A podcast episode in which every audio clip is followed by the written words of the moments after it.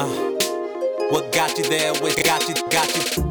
What got you there with Sean Delaney? Uh-huh. What got you there with Sean Delaney? What got you there with Sean Delaney? What got you there with Sean Delaney? What got you there with Sean Delaney? Today on What Got You There, we're joined by Dave Meltzer. Dave is the CEO of Sports One Marketing, which is one of the world's leading sports and entertainment marketing agencies. He co founded this with Hall of Fame quarterback Warren Moon.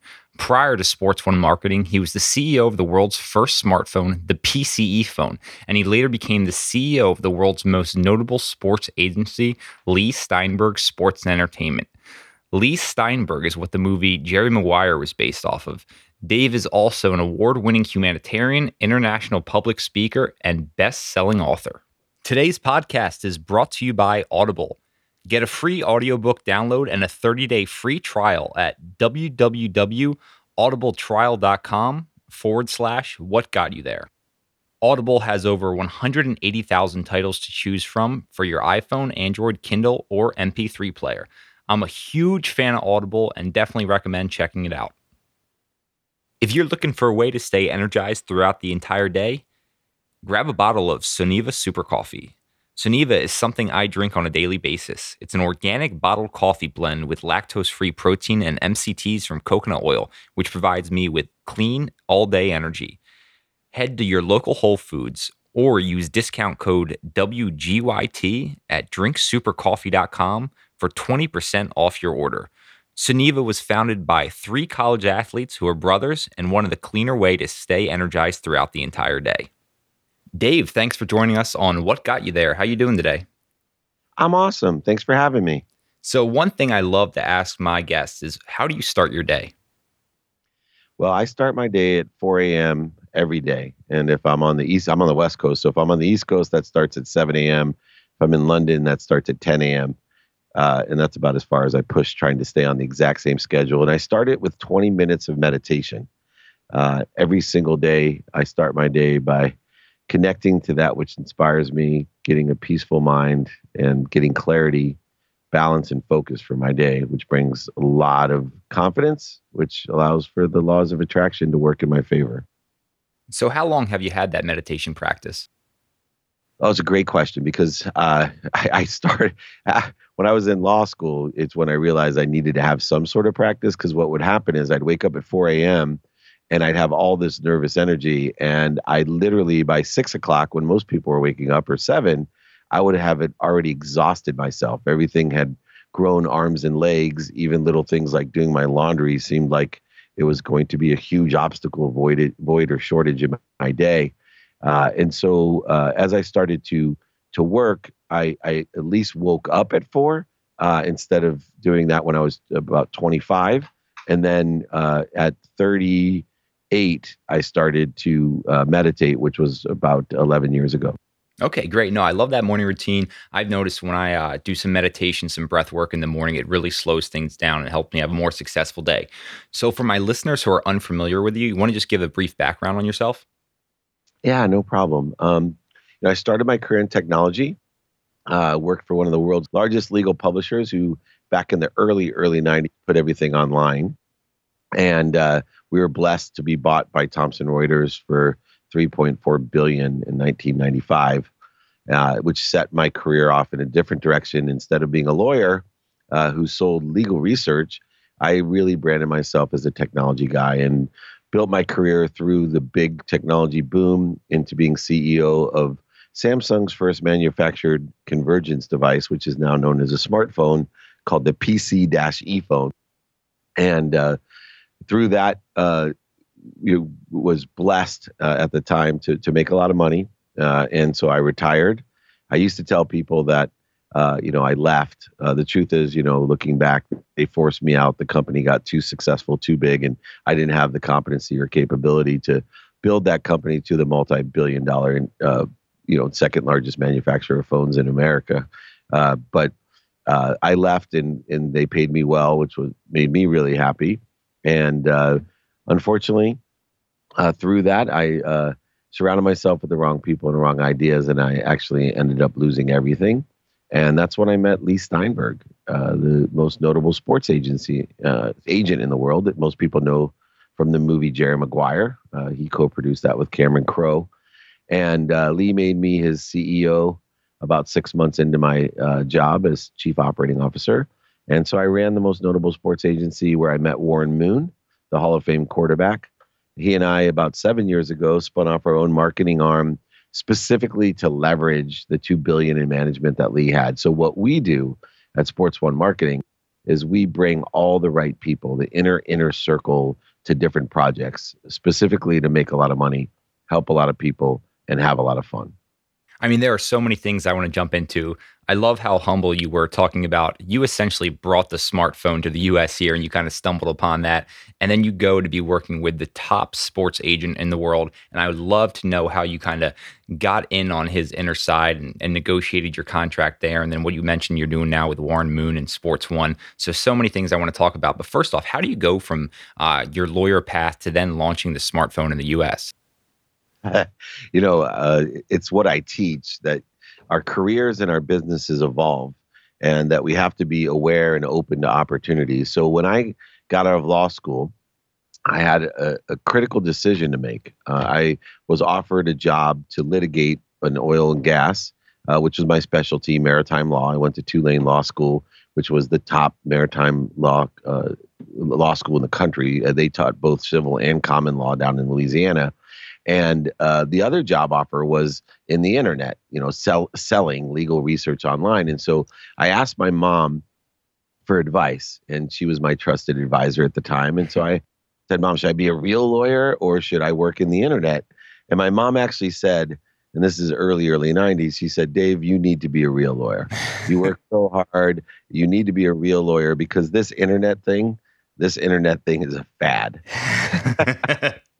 but I learned, a valuable, I learned a valuable lesson for everyone out there. But is that just because somebody loves you, and I will tell you, my mom probably loves me too much and has been lying to me for years of how wonderful I am. But honestly, you know, I learned a very valuable lesson. Just because somebody loves you doesn't mean they give you good advice. And a lot of times we end up resenting them uh, when they give us advice, when we're asking for advice from people that may not have the core competency or capabilities or situational knowledge about what we're asking about you know we have to be very careful just because someone cares about us or loves us you know doesn't mean they're going to give you good advice. So i ended up taking the job in the internet. I ended up selling legal research online one of four people a, a product called westlaw.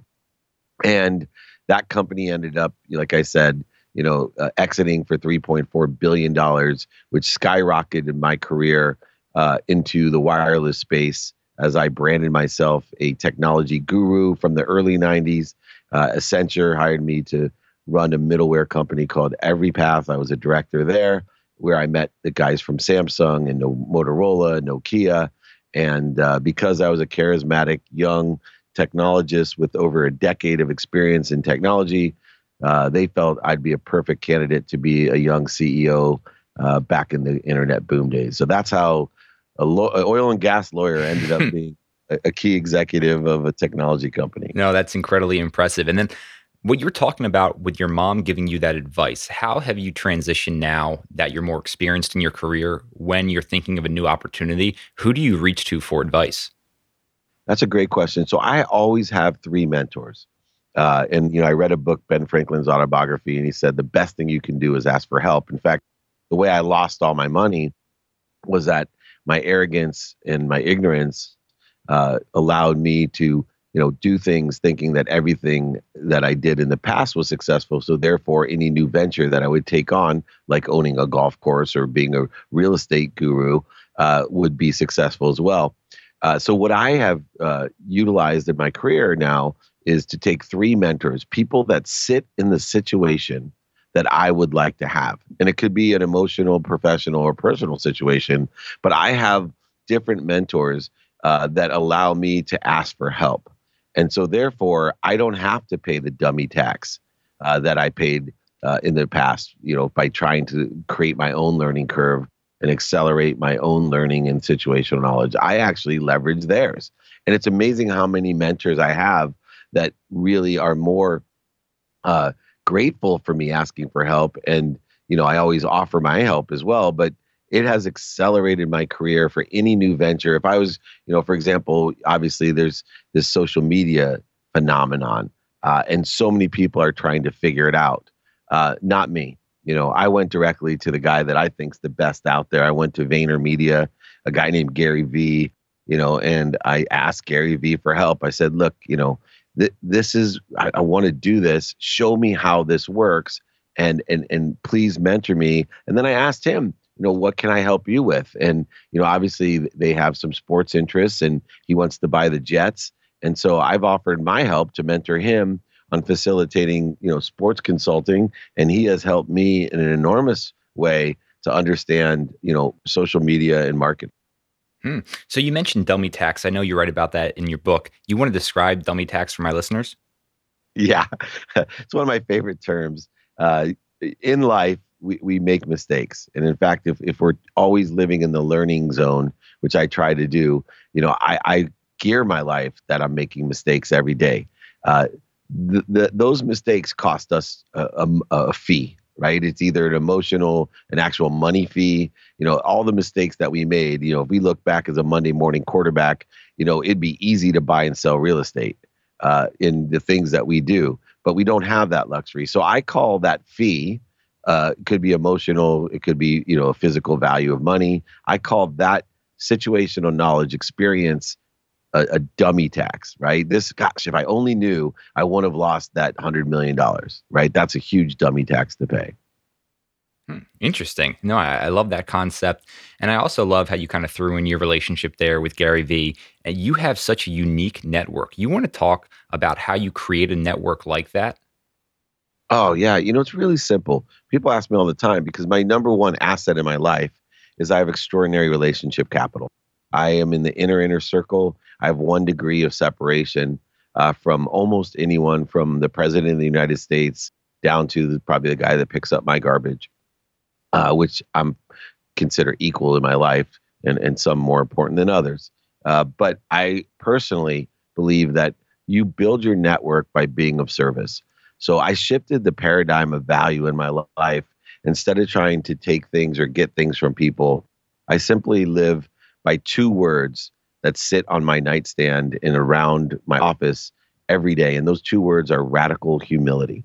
Hmm. Um, uh, radical humility is the key and the essence of my life of being of service and asking people what I can do for them and also asking for help. Uh, and but that shift in the paradigm of waking up every morning in my meditation and seeing how I can be of value, creating a void not for me to fill, but for the universe to fill. And the universe is efficient, effective, and statistically successful. So I know that phrases like the more I give, the more I get, or if I give, I get 10 times back. Uh, you know, those are just indicative of how efficient, effective, and statistically successful the universe is of bringing us what we want when we give value to others and be of service you have such profound thoughts and I can't imagine the young Dave had these thoughts. Was it once you lost everything that you started to transition into not more of spiritual, but just understanding the bigger picture in life? That's a great question. So, I, I my mom, even at a young age, helped guide me, and so uh, you know the mentors that I had at a young age were great philosophers, and one of those philosophers was Descartes, and he had you know, saying, I think, therefore I exist. Um, and, you know, he, he, though, I, you know, my goal in life when I was young was to be rich. And the, and the reason I wanted to be rich was that, you know, I grew up in a family with six kids, five boys and a girl, a single mom, a teacher. So you can imagine, you know, how much money we had. In fact, a great day for me was going to McDonald's and, and sharing a few orders of French fries in a bowl right? That to me was mm. like, you know, Ruth Chris on steroids. It was such a luxury.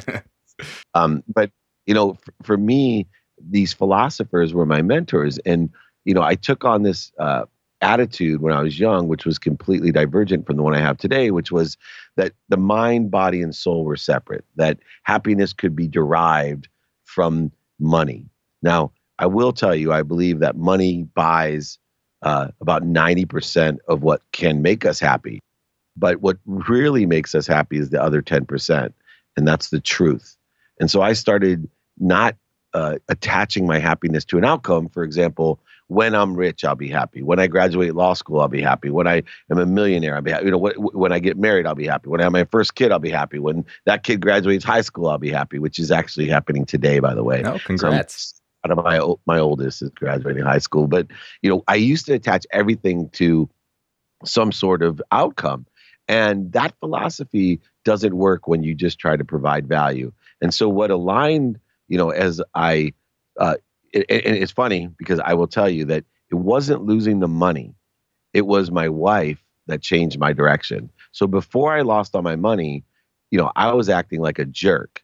And my wife pulled me aside and said she wasn't happy and, you know, threatened to leave me and told me I better go back and take stock in who I was, uh, who I am at the current time, and what I wanted to become. And when I did that, it was two years previous to me losing everything. The, the hardest part for me was I started living a principled, value based life. And two years into re engineering my philosophies, as you say, and, and looking at things by enjoying the pursuit of my potential, right? That was happiness to me, enjoying the pursuit of my potential, using imagination and principles to live an inspired life, and action principles to use an efficient, effective, and statistically successful life. But what occurred was my wife gave me this wake up call who means everything to me. And 2 years into it I was losing everything. And and and the universe was testing me. And in fact my wife got nervous and I I I, I confronted her one day because I heard her tell her uncle she wasn't sure if I could pull us out of that. And I said there is no worry. There is no worry because I'm living a, tr- uh, towards the truth. I'm trying to vibrate faster. You know, I, I understand this all. There's nothing to be afraid of. These are all the consequences of the transformation that has to occur. And you know, I told her I was a millionaire nine months out of law school. I didn't know anyone. I didn't know anything. I never really had a real job. Why do you think it's going to take me more than nine months to make that money back? And I'll tell you, it took me less time to make that money back because I see things at a higher vibration closer to the truth.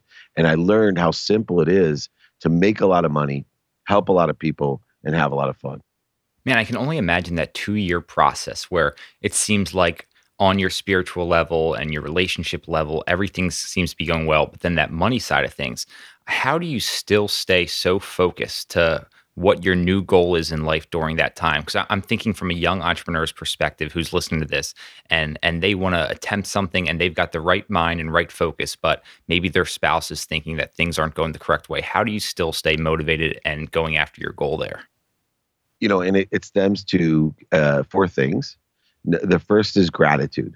Uh, gratitude gave me and gives others perspective. Uh, gratitude makes my past completely wonderful. It doesn't allow me gratitude to stumble over any speed bumps behind me.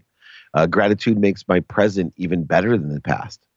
And gratitude, most importantly, makes my future even brighter. The second thing uh, is empathy.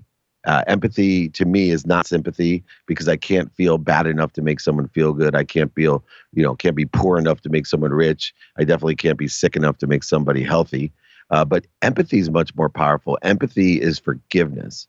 And once I learned to, that there's only one person to forgive, and that person is me. And when I learned I could only forgive myself because I can't give what I don't have. And so that forgiveness allowed me to live in radical humility, allowed me to give forgiveness to others, to live outside of my ego, which is driven by the need to be right, the need to be offended, the need to be, uh, you know, superior or inferior or separate. All of these different needs that wasted my energy. Empathy freed me and gave me peace. The third one was accountability. Uh, through the process, we have to be accountable, which means we live above the line we don't live below the line in blame, shame, and justification. We live above the line in accountability, which above the line means we only have to ask two questions of everything that was happening in my life during those two years, and for any young entrepreneur in their life uh, during during their periods of challenges, expansion, or doubt. Uh, accountability. The two questions you want to ask is number one, what did I do to attract this into my life? And two, what am I supposed to learn from it? So even the most ludicrous scenarios, like sitting at a stop sign, someone texting behind you, slamming into you, people get confused. They're like, how the heck am I accountable for someone slamming into the back of me while they're texting? I tell them they're getting confused. They may well be a lawyer because they're thinking liability, not accountability. I'm not telling you don't look to see who's liable for those damages. California laws, federal laws, you know, tort laws all exist to help protect and see who should pay the damages. Don't call your, you know, don't not call your insurance company. Sorry. You know, don't tell the judge you're accountable. You know, find out who's liable. But accountability is much more powerful, vibrates much faster. It asks you, what did I do to attract this or cause this to happen? And two, what am I supposed to learn from it? And then finally, the fourth thing that I utilized was effective communication. My entire life, the effective communication that I used was outwards towards other people. I felt that I could motivate them, make changes, do anything outwards and through action principles, discipline and strategy, awareness.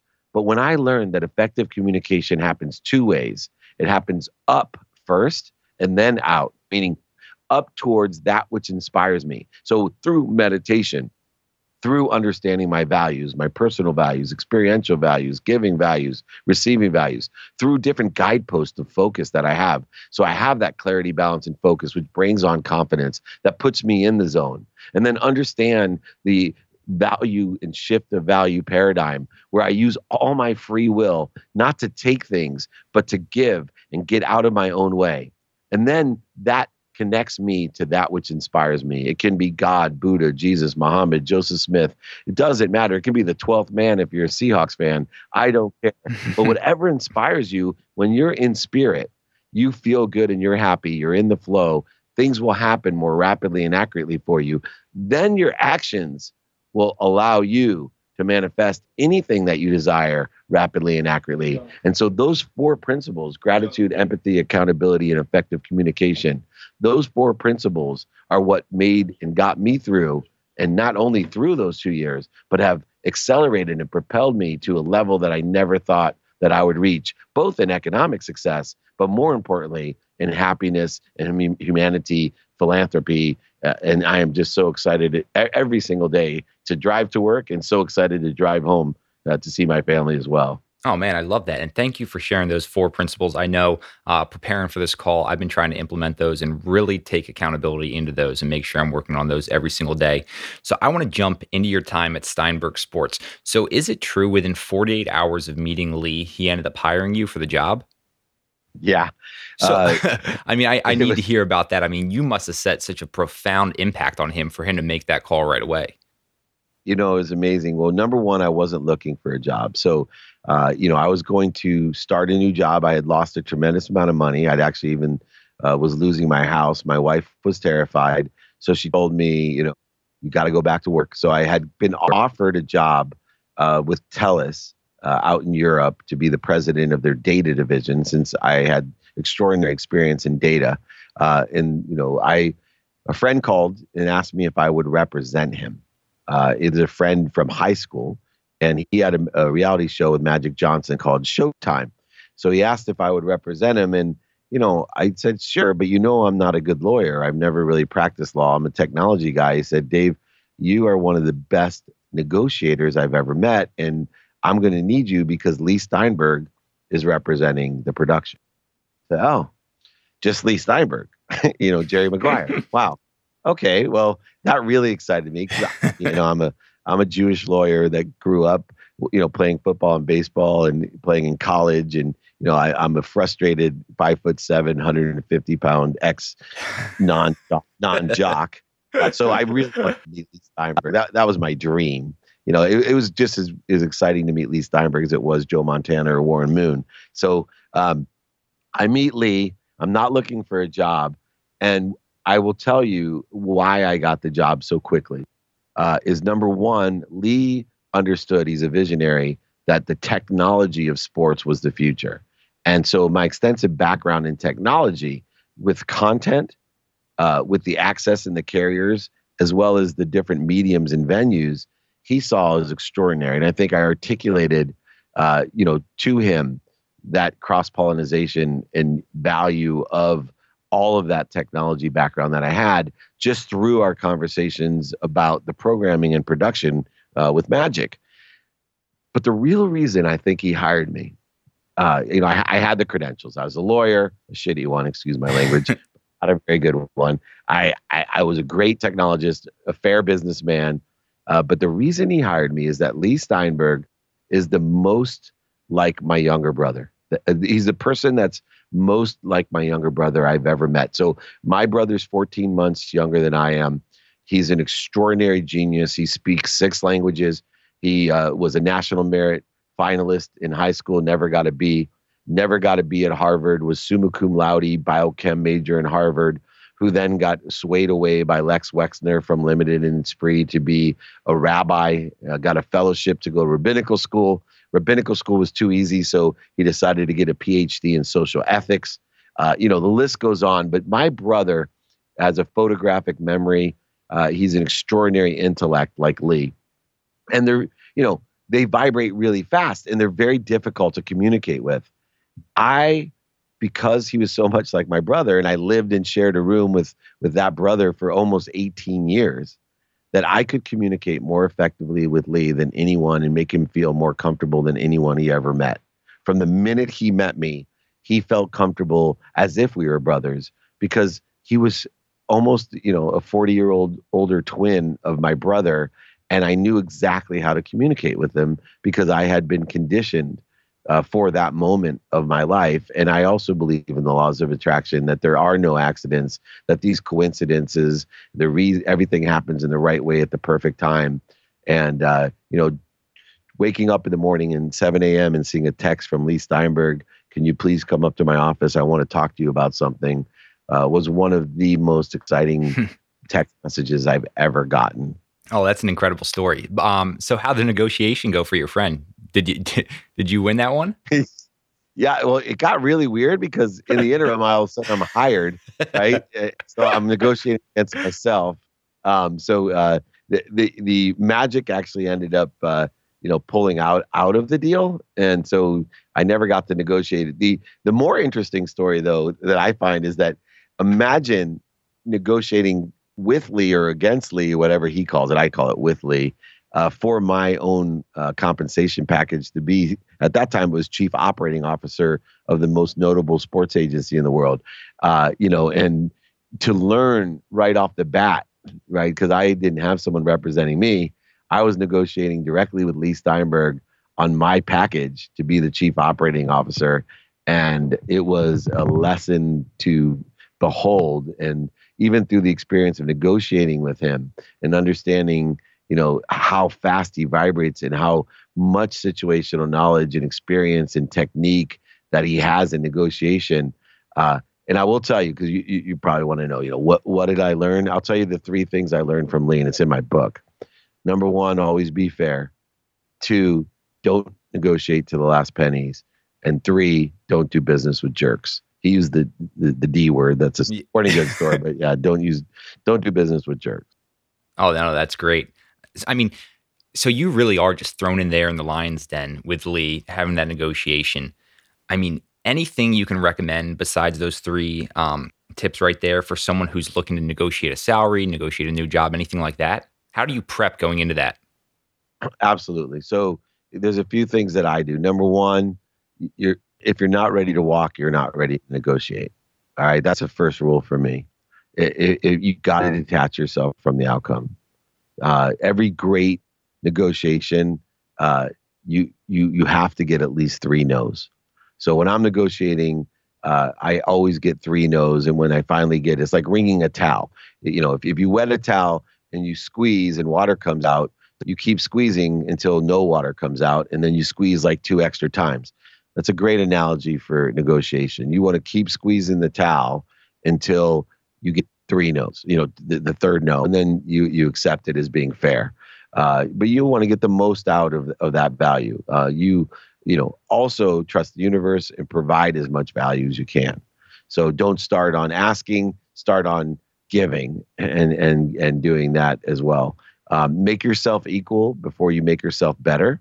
So, you know, if the requirements of the position or the negotiation has requirements, meet those requirements and then make yourself better. Uh, don't try to oversell, back and sell, or in any way divert from the truth. uh, meet those expectations. And, uh, you know, in the end, in the negotiation, prioritize by your values of what you want. So make a list saying, these are my personal values, these are my experiential values, these are my giving values, and these are my receiving values.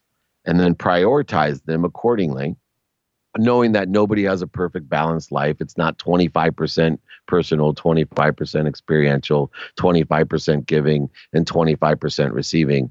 Note that those are prioritized and weighted, and that you're going to have to give up some things in a negotiation, and you want to give up the things that are less priority than the greater priority. And so being able to do that in negotiation is an extraordinarily beneficial thing, not because you're getting more, it's because that, you know, another man's, you know, trash is another man's treasure. And so when you've prioritized certain things, you may be able to provide them things that have no value to you, but are extraordinarily valuable to them, and vice versa. And unless you have a list according to the values. Now, one of the things I want you to realize in negotiation too is most people have no problem giving, they have a problem receiving. And so they have a problem of understanding and having and carrying an energy that they're worthy. And so, although it's ironic that we spend 90 some percent of our time worrying about what we're going to receive, we actually prefer to give, prefer to create value, and more importantly, get in our own way in receiving.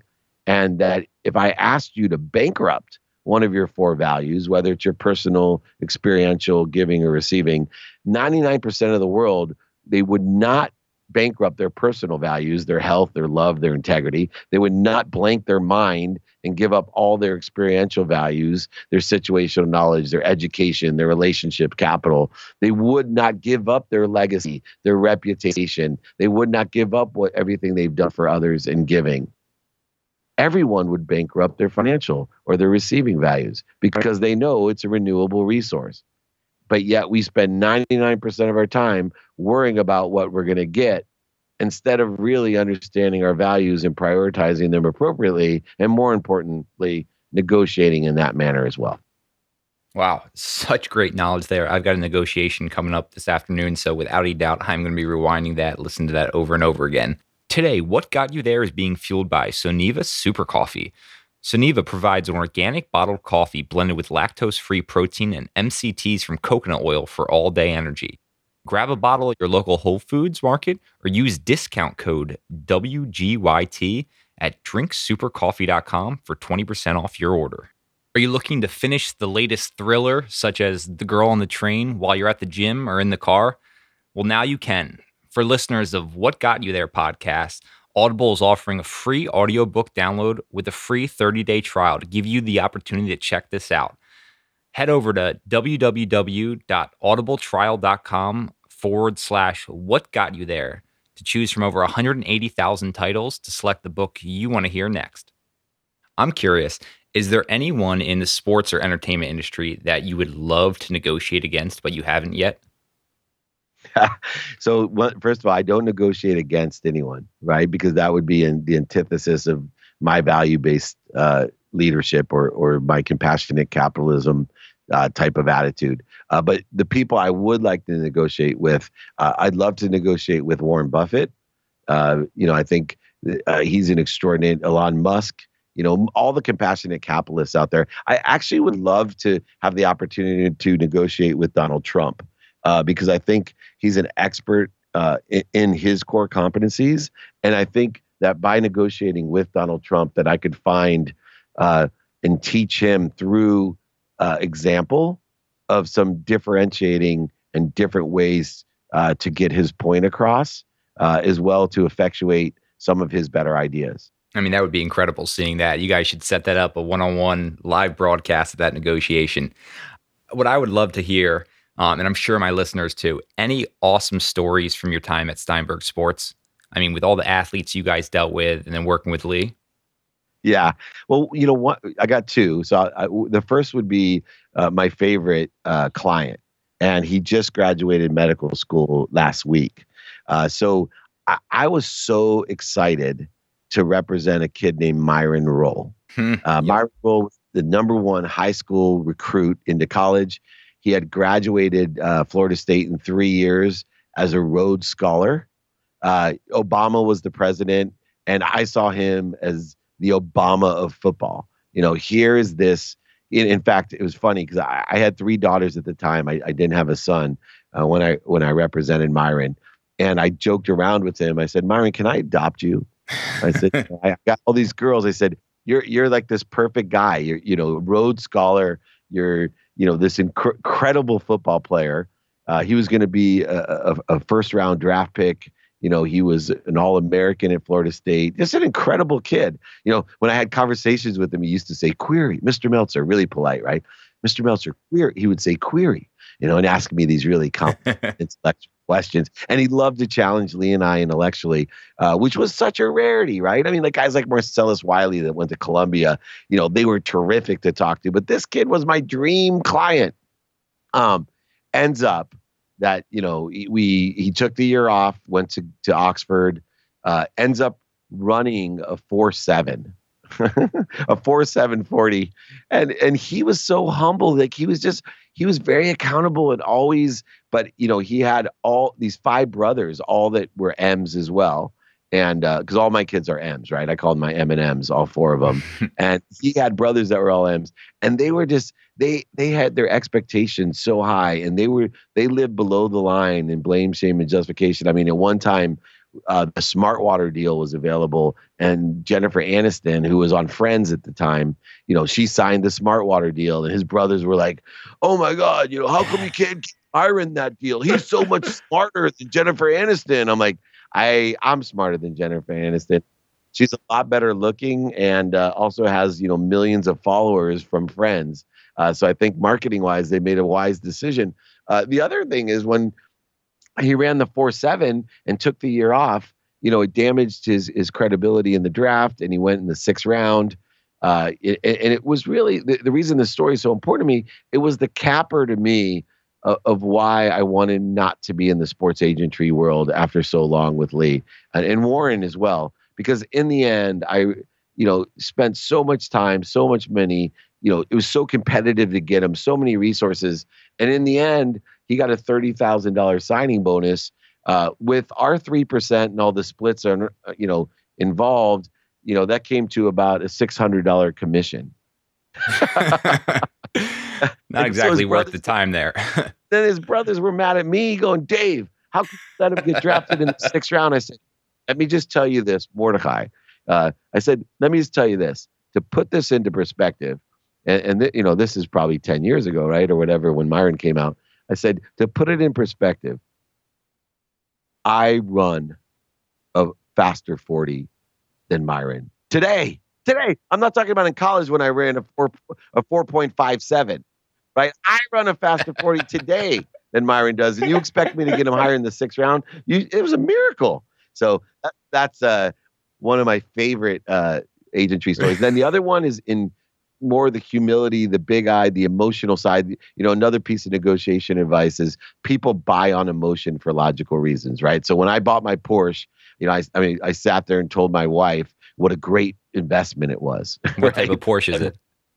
oh, was right. I, I drive a Chevy Volt now. Gotcha. Uh, I live in radical humility, but yeah, it was a convertible cabriolet, and you know, but but people buy. It's when my wife buys a dress and tells me, "Oh, but I saved three thousand dollars." I'm like, "No, you spent two thousand yep. on a dress." and people are starving in the world, and I that's all emotion. Um, well, for me, I monetize the emotional aspect of sports. And so I used to own 25% of something called Clarkson Dreammakers. Steve Clarkson's the quarterback guru. We've had from Leinart to David Sills, the youngest kid ever to get a scholarship to USC.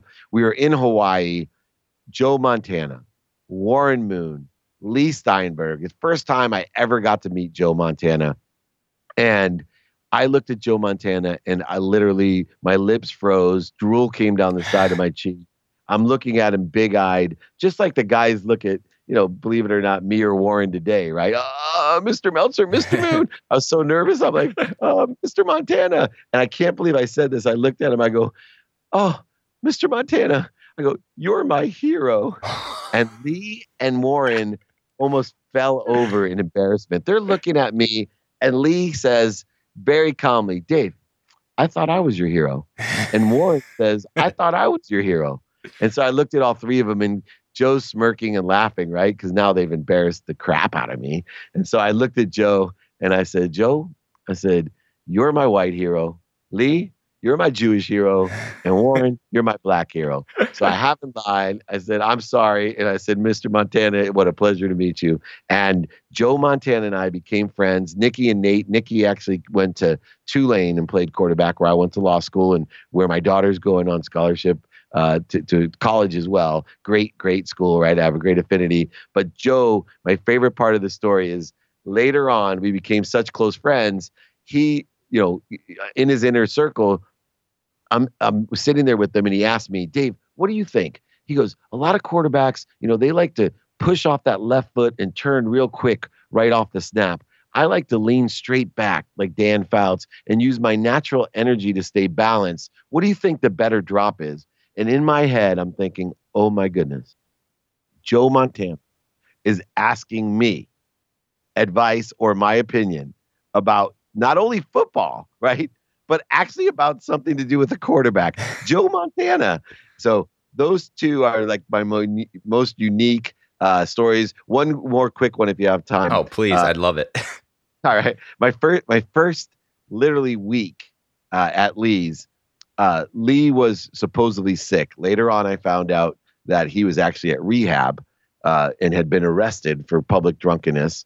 Uh, you know, Leigh has a public drinking problem. He went public with with, with it, and he's recovering, uh, recovering alcoholic, and we're so proud of him. And he's doing so well, as you know, with Mahomes and and all the kids that he's representing. But uh, at this time, it was the lower period of of Leigh's life. Well, I had brought in a deal uh, to buy the Rams, and and this is a while back. So Leigh was the president of Save the Rams.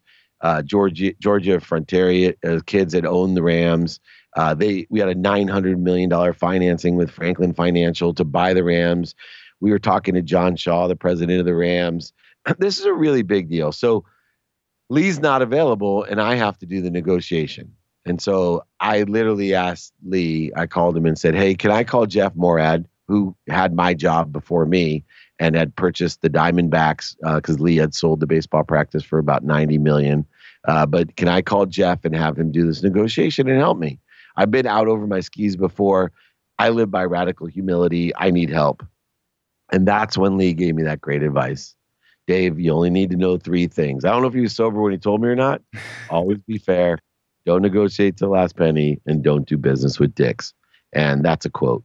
And I live by that. It was one of the coolest moments of my life. Uh, went on. Unfortunately, the financing of that uh, didn't go through as 2008 uh, all financings were a little bit difficult, but it was a really cool experience to negotiate to buy a football team uh, with all of those great names and to be thrown to the wolves you know right out of you know retirement and being a real estate guy and an entrepreneur all of a sudden i'm on the phone with the inner inner circle of the nfl and buying an nfl team it was an extraordinary experience and uh, i always am indebted to leigh for all that he's taught me both good and bad those are some incredible stories. I mean, I could I could I could stand here all day just listening to you tell these. And one thing I didn't see in your bio is I never knew you were the private coaching quarterback uh, for Joe Montana. So that's that was interesting to hear on that one. I'm that. That's in my bio, Bradley. You got that? yep. Yeah. Even, that, that reminds me real quick funny story. One time, you know how the news guys are funny. We were in Arizona and they twisted and turned my book launch into me being the personal life coach to not only uh, uh, shoot uh, the Arizona quarterback that was the Kurt Warner, right, the Hall of Famer.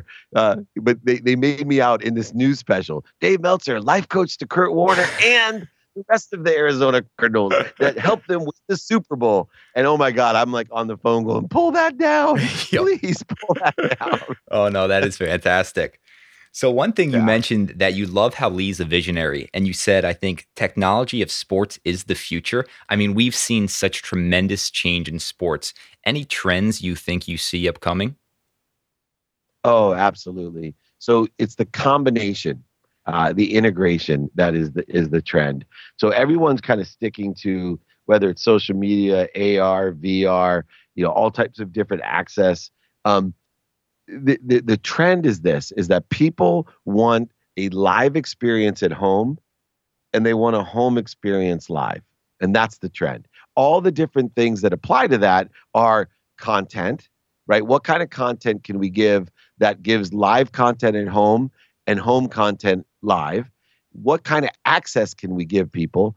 Access at home or access live, right? And then finally, what type of venues do we use in the technologies that are combined with all of these? What kind of venue or mediums do we use so that people can have live experiences at home and home experiences live? Hmm. So you mentioned that access. And any in-depth knowledge into what that access looks like in the next three to five years? Yeah, it's the it's a it's a combination of technologies uh, where you have access to uh, not only live content but virtual content, uh, augmented content, uh, real time polling, interactive content. All of these things will be combined. Uh, so the facilities will be more experiential and smaller. Uh, so you'll see the stadiums that'll be built uh, that they'll require less people to be there. You still, you know, you're still 30, 40,000 people strong, sold out every game, but it'll be more experiential when you're at the game. So I'll give you an example of some cool stuff that I know is coming. Right, you'll let's say you're in the nosebleed corner section. Well, with your handheld, you'll be able to take your phone and get an instant view from any place in the stadium that you want. So if the play's coming to the far left corner and you're up in the far right corner, you know, in the nosebleeds, uh, you actually can just click the, the seat you want to view from and you'll be able to watch that play live while you get the excitement of everyone cheering from that seat, from that perspective of being the best seat in the house every single play. And then you're able to pull whether they're going to run or pass. You're going to be able to bet on it. And all of these different things are going to make, you know, not only football, but baseball, hockey, basketball, and even lacrosse the greatest sports and the best way to interact and be emotionally tied to this great thing that we call sports. Wow. I mean, that's what I was hoping to get out of this question. I, I love your knowledge and, and being able to see the future and know what's coming next. I mean, that just sounds fascinating with everything going on with AI, VR, uh, the technologies today. It's going to be exciting to see the progress of sports. What about some other sports? I think it's what's the statistic now? Golf, they're closing a golf course a day. Any sports yeah. um, whether it be UFC, anything like that, that you see that's going to kind of step up and be maybe a top four sport? Oh, for sure. Esports. Esports. I know it's sad for most. Yeah, I know it's sad for most people, but more people watched the League of Legends championship last year than the NBA finals, and it was the best NBA finals that were ever created. Uh, esports, uh, I'm looking deep into it, investing hard into it. Uh, resources, you know, this is the future. Um, the the combination, like I said, of home live and live home esports are the future. It'll be the biggest sport uh, because it includes all sports. Right, esports will include the NFL, it'll include the NBA, the MLB, NHL, lacrosse. It'll include all the different war games and driving games and everything. And it is interactive and experiential, and it applies specifically not only to the millennials but whatever we're going to call this next generation of my seven year old uh, that's coming up, uh, super millennials or virtual millennials. I don't know what we're going to call them, but if you don't have your eye on esports and you understand sports, you don't get our business. Wow. Uh, yeah. I mean, some of the statistics I've seen about just the viewership of that, I was absolutely blown away and fascinated to see the progression there. Um, one thing I want to know about, though, is I've seen across a lot of my guests, they talk about failure any huge failures besides the time where kind of things were spiraling downwards? Any failures you've had in negotiation, anything like that you want to talk about? You know, I have them all the time. Uh, and yeah, I, I really want to stress this to everyone. There, there, there, there's no failure of mine that's bigger than another. Uh, even when I lost everything, the failure was an accumulation of a variety of failures. So my failures, more importantly, are based off of very simple philosophies. When when I fail, it's my own ego, uh, number one, that's always in my way. So I need to learn how did I let my ego get in my way? How did I get into my own way? Uh, you know, in that ego, not being humble, uh, being scarce. You know, whenever I'm scarce, uh, it causes failure. It causes shortages, voids, obstacles. When I live in an emotional state, act out of the majesty of calmness Uh, but I fail in negotiating every day. Uh, and that's not just because I have three teenage daughters, uh, which, if you think Leigh Steinberg and Dave Meltzer are great negotiators, uh, try negotiating with three teenage daughters. I can imagine that's difficult. yeah, I'd rather negotiate with Leigh every single day than with my three uh, teenage daughters. I mean, estrogen is one thing, but you put it into an 18, a 16, and a 13 year old. Oh my God, you're talking about a rationale of uh, teenage you know, mutant ninja turtles. It's an incredible, incredible negotiation every day. And so, uh, when you talk about failure, uh, I, I talk about a journey and the enjoyment of the pursuit of my potential, the enjoyment of the pursuit of the truth, the enjoyment of the pursuit of that in a business setting, in a personal setting, as a father, as a husband, you know, as, a, as an uncle, as whatever it is, the pursuit as a CEO, as a speaker, an author, as a humanitarian, all of those require me to fail every day and not just negotiating with people, but most importantly, I fail every day in negotiating with myself on how to get out of my own way. How can I improve and live in this learning zone, expand myself, raise my vibration? Because there is only one vibration that vibrates the fastest, and that's the truth. And my philosophy is this, real simply, as we finish up, is that I focus on that enjoyment of the pursuit of my potential, the enjoyment of the raising of my vibration, because everything vibrates. And so I know one thing that I only can be aware of that which vibrates equal to or less than me. And so if I can raise my vibration, right? The earth vibrates the slowest, plants, animals, you know, then humans, then sound, then light, and then thought. But if I can vibrate as close as I can to the number one thought that we have that vibrates the fastest, which is the truth, if I can vibrate closest to the truth, my awareness rises up. Everything becomes simple. I can see things that nobody else sees. And awareness is such a critical thing for me because that's when I'm present. I can see, oh my gosh, that wasn't there yesterday. I mean, very simple analogies. Have you ever looked for something and then all of a sudden it appears? That's mm-hmm. a vibration. That's an awareness. The same thing with people. Sooner or later, the truth comes out. Wouldn't it be nice to know what people's intentions are? Wouldn't it be nice to know the simple truth and then make your decision based off of whether something's going to go up or down, or someone's lying to you, or someone's telling you the truth? That's what an awareness does for me. And so that's why failure is an everyday activity and I only ask myself two questions What did I do to attract this to myself? And two, what am I supposed to learn from it? Thus, increasing the vibration, expanding me even closer and to the truth. Wow, Dave. I mean, just so much experience going into that answer. I know my listeners are going to rewind and listen to that one over and over again. Um, so, you want to talk a little bit about Sports One marketing, what you're up to now, how my listeners can stay connected with you? Yeah, that'd be great. So, Sports One Marketing, we got, you know, obviously everything we do has a charitable component or purpose. So, the biggest thing that we have is an aggregated marketing platform that provides the capabilities for events uh, in companies that have memberships. Uh, but but anyone that wants to give, we have a platform to help raise money and get sponsorship and advertising. And that's the aggregated marketing platform. The second is we have a media company S1 Media. And we do this really cool thing now is we package in, we'll video, you know, speaking engagements, your charitable events, whatever it is, you know, a golf tournament, and we'll we'll videotape that for you. And then the next day provide you with 30 and 60 seconds edited content that you can post and utilize and repurpose for your own social media and for your own marketing needs. Those are my two biggest projects. They're all closely tied to obviously charities and purposes that are important.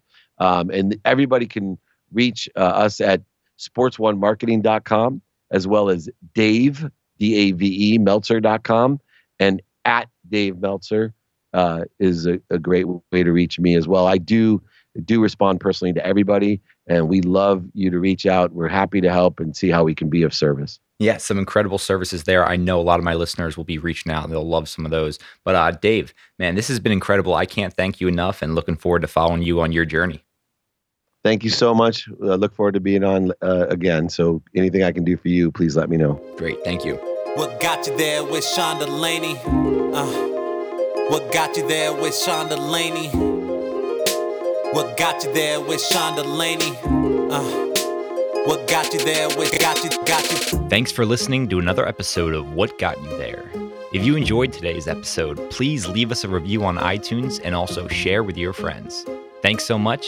Looking forward to talking with you next time.